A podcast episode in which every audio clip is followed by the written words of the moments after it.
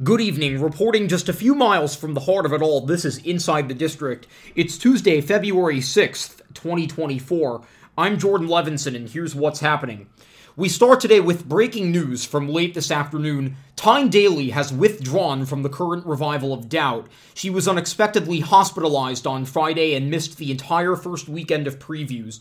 She was to play the central role of Sister Aloysius, a Catholic school principal whose traditional disciplinary beliefs collide with that of a parish priest. Daly is currently receiving medical care and is thankfully expected to make a full recovery, according to a recent post on Roundabout Theater Company's social media pages.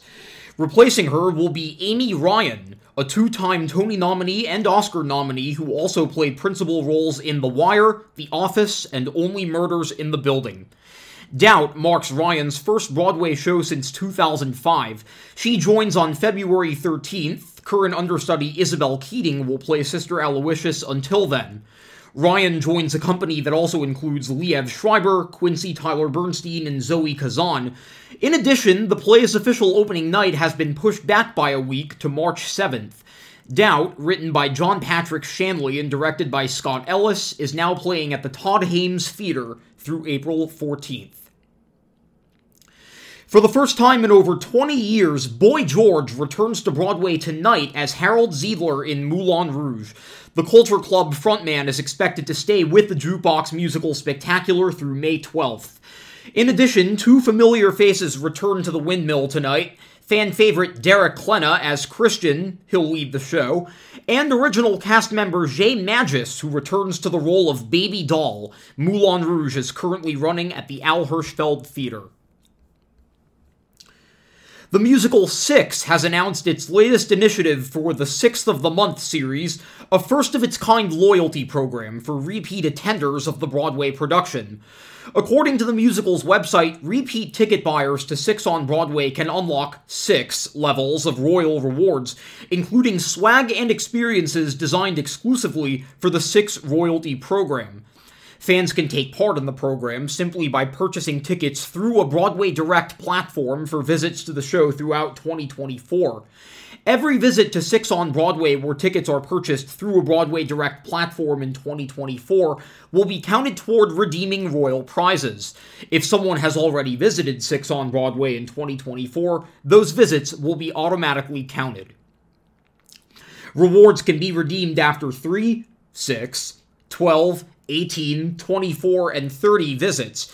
They range from an exclusive selfie ring light and Holbein sunglasses from the show to a royal day, including an overnight stay at a Times Square hotel, dinner for two at Queen's Yard, a signed window card by the Broadway company, a six inspired Hershey's chocolate bar in floral arrangement, and an in store makeup appointment for two. For more information, visit sixonbroadway.com slash six royalty program. Six continues its run at the Lena Horne Theater. The latest Broadway grosses were just published for the week ending February 4th. As previously announced, Chicago had the highest grossing non holiday week in its history, buoyed by Ariana Madix. The Vanderpump Rules star just joined the cast as Roxie Hart last Monday and is staying on board through March 24th. Two shows closed on Sunday. The Barry Manilow and Bruce Sussman passion project Harmony, about a German singing group upended by the rise of the Nazis, shuttered at the Ethel Barrymore Theater.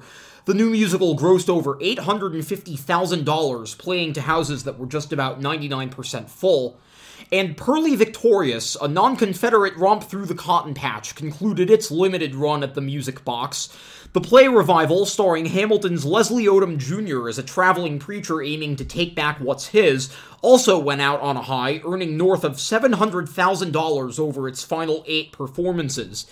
Doubt got off to a decent start at the Todd Haimes Theater, grossing over 150,000 over its first two previews and playing at 83.5% capacity. Sweeney Todd, the Demon Barber of Fleet Street, welcomed Joe Locke to the company last week as Tobias Ragg at the Lunt-Fontanne Theater, and he boosted their box office to over $850,000. Filling seats was not a problem across most of Broadway, as 19 of the 25 shows that ran last week played to houses that were at least 90% full, but only 8 of those 25 saw their grosses increase from the week before. Cumulatively, Broadway's gross dropped about 5%, while overall attendance took a 2% dip.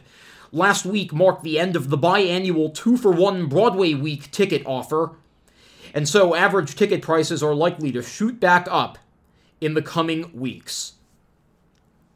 And finally, today, it was announced early this afternoon that Broadway will dim its marquee lights for one minute at 7:45 p.m. Eastern on February 17th in honor of the legendary Chita Rivera. The 10-time Tony nominee and two-time winner died peacefully last week at the age of 91. And that is Inside the District for today. Once again, I'm Jordan Levinson. Lights out.